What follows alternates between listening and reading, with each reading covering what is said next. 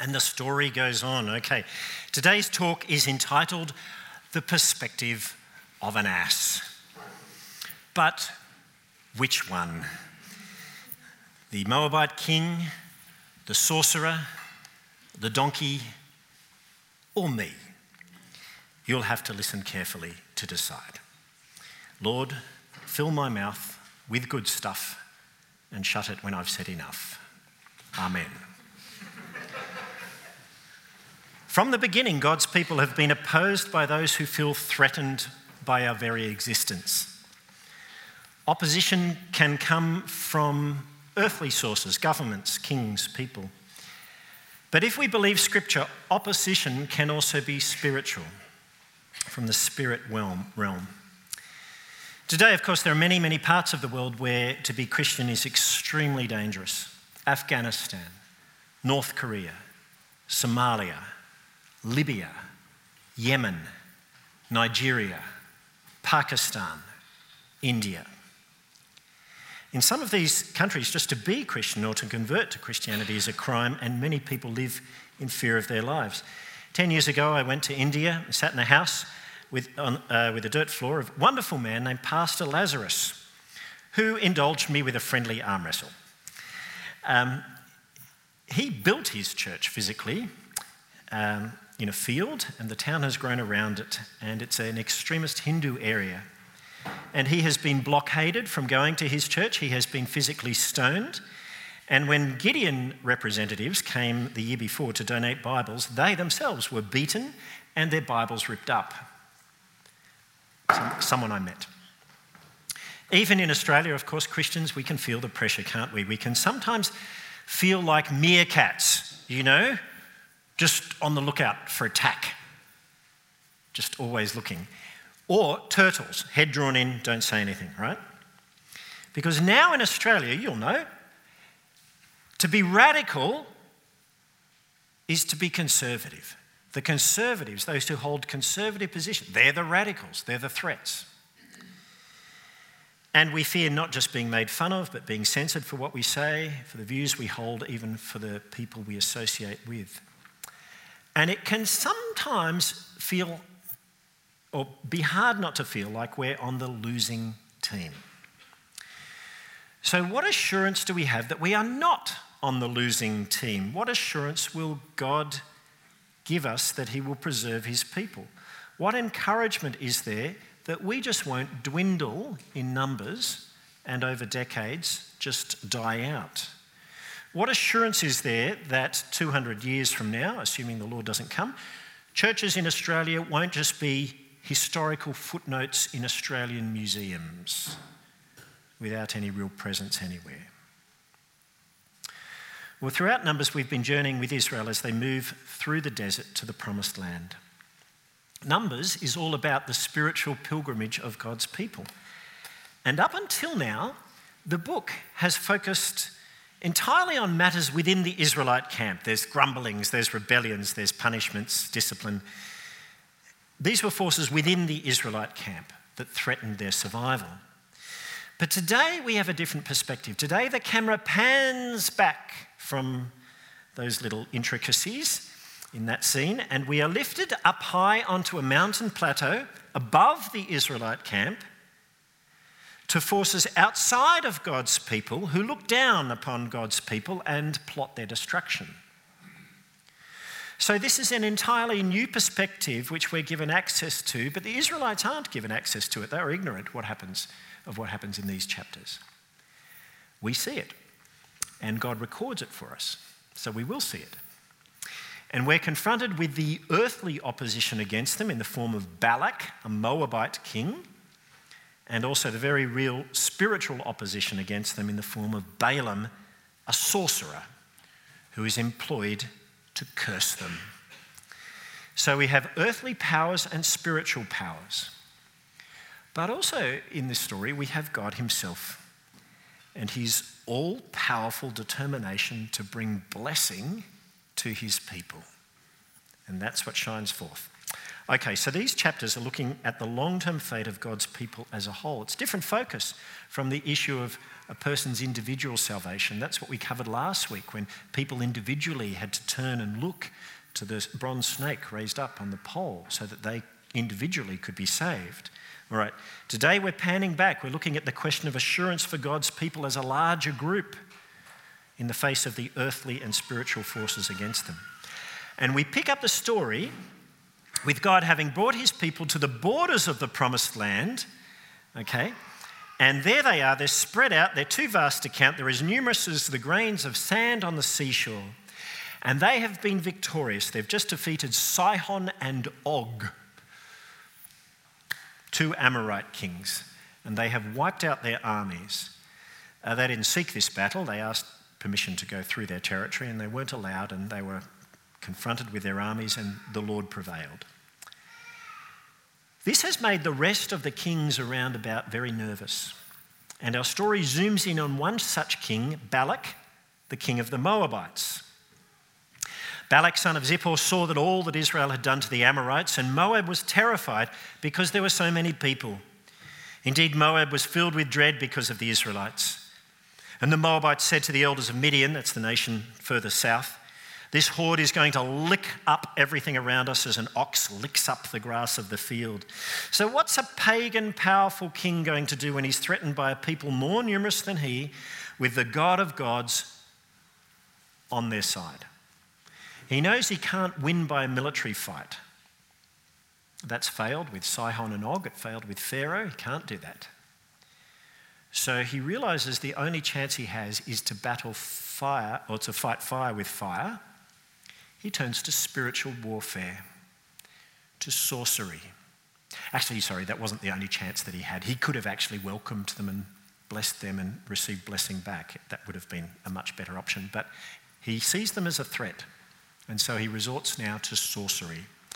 He sends messengers 900 miles north to the end of the Euphrates River to summon the most powerful seer in the land, Balaam. He is the sorcerer of international fame. And Balaam comes is to come and put a curse on Israel so that he could twist God's divine hand against Israel.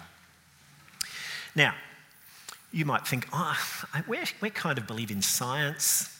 What is this blessing and curse thing? Well, if you read the first three chapters of the Bible, you'll see that blessing and cursing in God's universe is actually a really big deal. And for those that God gives the authority to bless or curse, it seems to work. And it appears that Balaam, the pagan sorcerer, is such a man, and Balak, the king of Moab, knows it. And so he calls Balaam and says, Come and put a curse on the Israelites because they're too powerful for me. Perhaps then I'll be able to defeat them and drive them out of the country. For I know that those you bless are blessed, and those you curse are cursed. This is high stakes spiritual warfare. It's not a laughable strategy, right? What follows this request are six scenes carefully written. In the first three, God deals with Balaam, the reckless sorcerer, and in the next three, he deals with Balak, the determined ruler. And here, if you like, are the two enemies of God's people earthly rulers who are de- determined to destroy, sorry, the earthly rulers, they're on this side, determined to destroy God's people, and spiritual powers employed to curse God's people. Both join forces here in this story to wipe them out. But of course, we know the outcome before we begin because they are fighting the Lord. He's going to win. How is he going to win? How does God deal with these enemy forces? Well, we start with the spiritual force, with Balaam. Three scenes, each scene has a surprise. Scene one. The elders of Moab and Midian de- delivered to Balaam Balak's request for him to come and curse Israel. But the surprise is Balaam saying, Well, okay, but I'll, I'll, I'll, bring back the answer the Lord gives me. Very strange response from a pagan sorcerer, right? And then, next surprise, the Lord speaks, the Lord himself speaks with Balaam. And the message the Lord says is don't go with them. You must not put a curse on those people because they're blessed. God's made a commitment to bless Israel. This commitment cannot be overthrown. So Balaam goes back to Balak's messengers and says, No deal, go home. God has not said that I can go with you. He's refused. Scene two. Balak, the king, not to be outdone, he ups the ante and he sends more messengers back to Balaam, more impressive than the first mob, and now he throws in a bribe. I will reward you handsomely and do whatever you say. Now come and curse them. Balaam says, Guys, even if Balak gave me his palace filled with silver and gold, I can't do anything beyond the command of the Lord, my God. My God. That's another surprise. Balaam says the Lord is his God. How? This raises a thousand questions. No explanation, right? We are just left hanging. But to us, Balaam seems like a good guy. So Balaam says, Look, stay here and I'll find out what the Lord will tell me. And next surprise, now the Lord says to Balaam, Well, since these men have come to summon you, go, but only do what I tell you. So, first, don't go. Now, do go.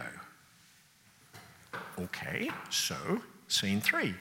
Balaam gets up at first light, he saddles his donkey, he goes with the princes of Moab as God has told him to. But then, Numbers 22, verse 22, we are very puzzled to read God was very angry when he went, and the angel of the Lord stood in his way to oppose him. So, first the Lord says, Don't go. Then he says, Yes, go. Balaam goes, and then the Lord is angry when he goes. and we're thinking, Poor Balaam, God is being very changeable here. Why should God be so angry at Balaam for Balaam doing what God told him to do? Why indeed?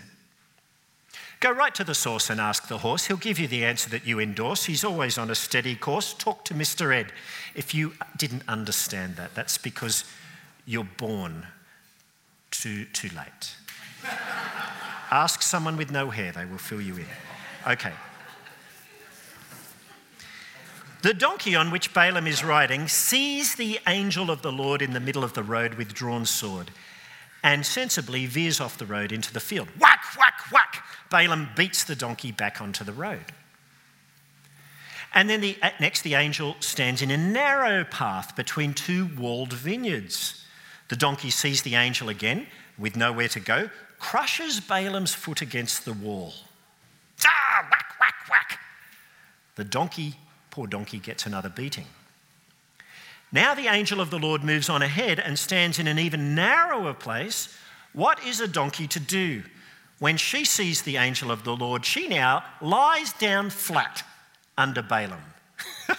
this is very, very funny. This is hilarious. Here is Balaam, the mighty seer of international fame, who has kings begging for his services. The great Balaam, with all his power to bless or to curse. Here is the great hope of Moab leading the way with the Moabite princes behind him on this all important international mission. He's this spiritual giant, the fate of the nations in his hands, and he's stopped in his tracks by donkey. It's very, very funny. Now, no doubt, when the donkey first veered off the road, Balaam was embarrassed. I'll show her who's in charge. Whack, whack, whack. Oh, so powerful, so much the man. No doubt he was then humiliated when the donkey crushed his foot because the donkey could see the angel. But here's this man of insight. Stupid donkey, whack, whack, whack. Astounding spiritual insight, isn't it really? And now here's the, the third time, this powerful, perceptive man, he just totally loses it. He loses it. He resorts again to violence. Why not? It hasn't worked the last two times. I'll try it again. Whack, whack, whack. He's so lost it that when the Lord opens the donkey's mouth and Balaam hears her speak, Balaam doesn't say, Oh, that's odd, a talking donkey. He just carries right on. He continues the conversation right in front of all the Moabite princes because what she really needs is a good piece of his mind. You've made a fool out of me. If I'd have a sword, I'd kill you right now. Lol. Okay, the donkey responds Am I not your own donkey, which you've always ridden? Have I been in the habit of doing this to you? Here's the one with sense, the one with control, the one with respect. She is the wise one, not Balaam. And then the Lord, he opens Balaam's eyes, right? And now he sees, he sees the angel standing there, the angel standing there with his sword drawn. And now he falls face down like the donkey. We'd been wondering why was God so against Balaam going? Why so insistent that Balaam keep to the script, say only what I say? Why does the angel now stand in Balaam's way? Listen carefully. The angel says, I have come here to oppose you because your path is a reckless one before me. Had the donkey not turned away, I would certainly have killed you by now. Now we're re-evaluating Balaam. He'd given all the right outward signs. He had the right words. He even called the Lord his God. Was his humility genuine? Or was he a cunning manipulator, a fake who thought that he could play the Lord off against him? You know, God's no fool. He sees right to the heart and he exposes the motive, motives of Balaam's heart. Balaam seemed loyal and devoted, but in his heart, what's the assessment? He is reckless. Yes, he said that he'd only say what God told him to, but in his heart, that wasn't his intention. Why? Because of greed. The letter of Jude describes Balaam's error as rushing into profit. He wanted the money, he wanted the retainer. And yes, he was going to speak in the name of the Lord, but he had no intention of saying what God said if what he had to say was going to stop him getting paid. He was looking after number one, and number one to Balaam wasn't the Lord, because number one was money. Balaam's God was money. And so now we rewind. When Balaam had said, I can only say what the Lord tells me, well, that was a ploy. That must have been a ploy um, to increase the retainer. He wasn't operating out of fear of the Lord. But now he's face to face, correction, he's face to toe because he's lying down, with the angel with the drawn sword. He has been halted by a talking ass, and it's clear who the ass really is. He sees his foolishness, he admits his sin before God, and for a moment or a few moments, he fears the Lord. The Lord says, Go, but only say what I tell you. And from here on, he goes, because at least for now, he's a changed man. Having dealt with Balaam, the next three scenes um, where God turns his attention to Balak, the determined ruler. These are much briefer. Okay, each of the scenes has the same pattern. So there's a vantage point. Balak, the king, takes Balaam, the sorcerer, to a high point from which they can look down on the people of Israel. So there's a vantage point, then there's an offering. Balak and Balaam build seven altars on which they offer seven rams and seven bulls. And then there's a message. God gives a message or an oracle to Balaam, which Balaam then delivers to Balak. And then in each scene, there's an objection. Balak objects to the oracle, and Balaam says, Well, didn't I tell you I can only say what the Lord says? And then Balak tries again and moves Balaam to a different spot, and we move on to the next scene. From the repetition in these scenes, what comes out is just how determined Balak, the king, is to have Israel cursed. He doesn't stop once, he just keeps going and going and going. He's determined. But what also becomes clear is that the Lord God is even more determined in his commitment to bless Israel. In the first oracle, Balaam says, How can I curse those whom God has not cursed? God has blessed them. And Balaam says, Guess what? I want to be one of them. Balak says, I brought you out here to curse, but you've done nothing but bless Israel. In the second oracle, Balaam says, Look, God isn't changeable. He's not a man that he should lie or change his mind. When he makes a promise, he carries it through. I have received a command to bless. He has blessed. I can't change it. God is with them. What can I do? Balak says, Look, chum, If you've decided that you're not going to curse them, then for goodness sakes, don't make matters worse by blessing them. In the third, the Spirit of the Lord comes on Balaam, the pagan sorcerer, and Balaam blesses Israel. He does what Balak the king had asked him not to do. Their king will be exalted, their kingdom will devour hostile nations. May those you bless be blessed, and may those you curse be cursed. In other words, from now on, the nations of the world will themselves be either blessed or cursed depending on their response to God's people, Israel. This is how it's always been, actually. Do you remember that topic, topic sort of sentence promise in the Bible in Genesis chapter 12, verses 1 to 3, where God speaks to Abram and says, Abram, he picks him out, sort of this, you know, pagan sun worshipper in Iraq, and says, Guess what? Through you, I'm going to bring blessing to the world. I'm going to make you into a great nation. And in fact, all the nations of the world will be blessed through you. And whoever blesses you, I will bless. And whoever curses you, I will curse. This is God's blueprint for his plan to overturn the effects of sin and the curse that came into the world in Genesis 3. He's got a plan to bring blessing, which is the opposite to curse. And we see it reiterated here in this third oracle. Okay. Now, before it was Balaam who lost it, of course, now it's Balak's turn. He said, I summoned you to curse my enemies, but you've blessed them these three times. Now leave at once and go home.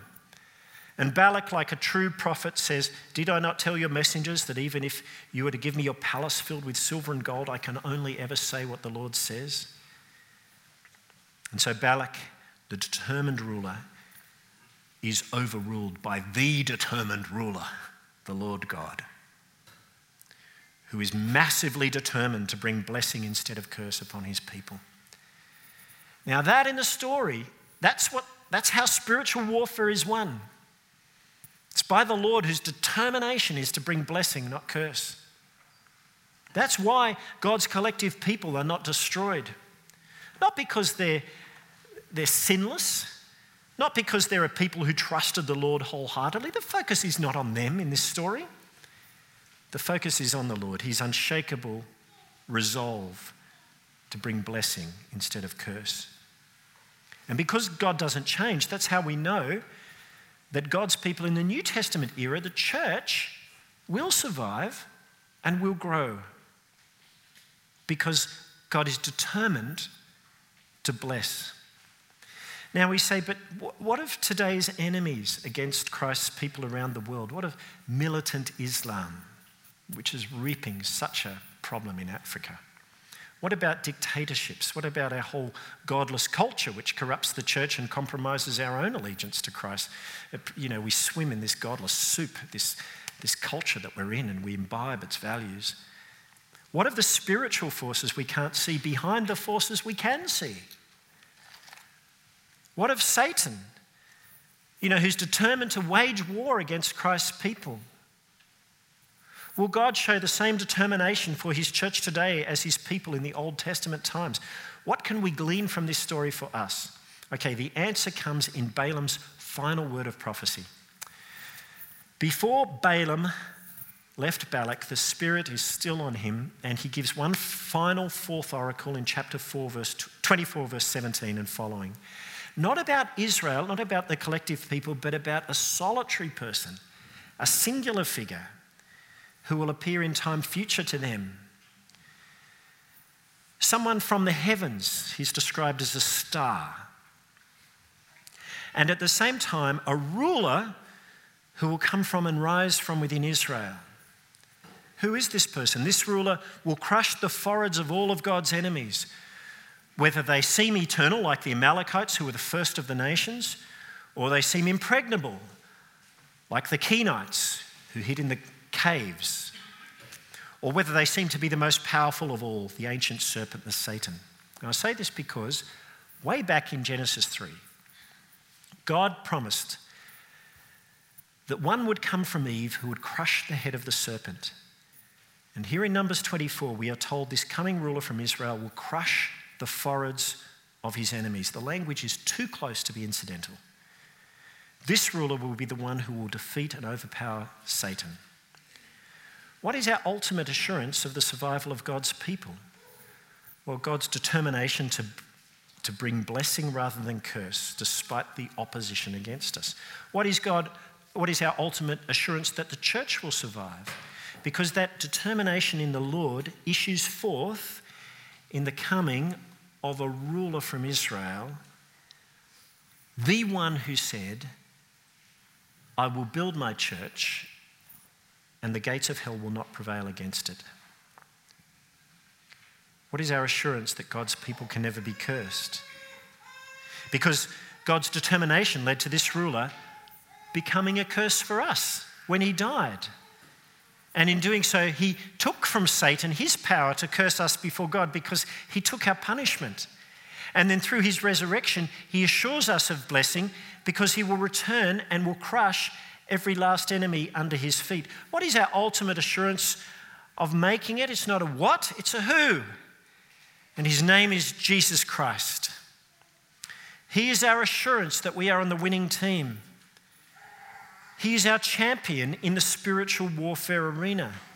He's the one who's defeated Satan. We think, well, hang on, Satan's still alive. How can he be defeated if he's not dead? He's defeated because at the cross, Jesus took away Satan's power to accuse those whom he's died for. And in doing so, Satan was cast out of heaven. Jesus drove him out to earth. So, how do we get a perspective on spiritual warfare? Well, we need to know our enemy. Now, we need to know that Satan is furious. He's like a roaring lion with its teeth pulled. He's angry, furious. He might give you a good gumming, but he can't kill you, right? But he'll use every power he has. Temptation lies anything to distract us from Christ. He's determined but he's defeated. Satan knows it's only a matter of time before he himself is thrown into the lake of fire. We need to know our enemy, we need to know the Lord. You know, sometimes I meet Christians with Star Wars theology. They think the battle between Christ and Satan is like the battle between Obi Wan Kenobi and Darth Vader, sort of an equal battle between light and darkness, with the outcome undecided. And not surprising, those, those are the Christians who are really afraid of demons, even if they have Christ. We need to know our Lord. 1 John chapter 4, verse 4. He who is in you is greater than he who is in the world. Okay? It's not an equal battle. But also, what this story highlights is that even greater than the spiritual forces against us is God's massive determination to bless us, which he's already done in Christ. Paul grasped this in Ephesus, which was a pagan culture full of magic and fear. In Ephesians 1, Paul says, Praise be to the God and Father of our Lord Jesus Christ, who has blessed us in the heavenly realms. That's where it counts, right? With every spiritual blessing in Christ. Christ himself assures us of spiritual victory. He's already won. And the key, this is the key to thinking through what it means for us to engage in spiritual warfare. It's not just us fighting, it's Jesus who's fought for us. After he died, Jesus rose and ascended and then was seated at the very highest place in the seat of ultimate spiritual authority in the heavenly realms.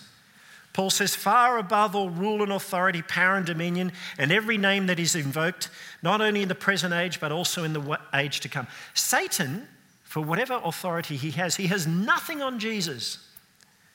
But look at verse 22. The purpose of Jesus being seated where he is, is for us, for the church. Jesus is seated at the highest place for us. But it gets better because it's not just Jesus who's seated up there, we are as well. Spiritually speaking, Ephesians chapter 2 verse 6, God has raised us up with Christ and seated us with Christ in the heavenly realms, and given where he is, there is no safer place for us to be. So, given that the outcome is assured, what does it mean to engage in spiritual warfare? If Jesus is already won and we are in him and he in us, how do we do it? Well, what we do is we put on Christ. You go to the classic spiritual warfare passage in Ephesians 6.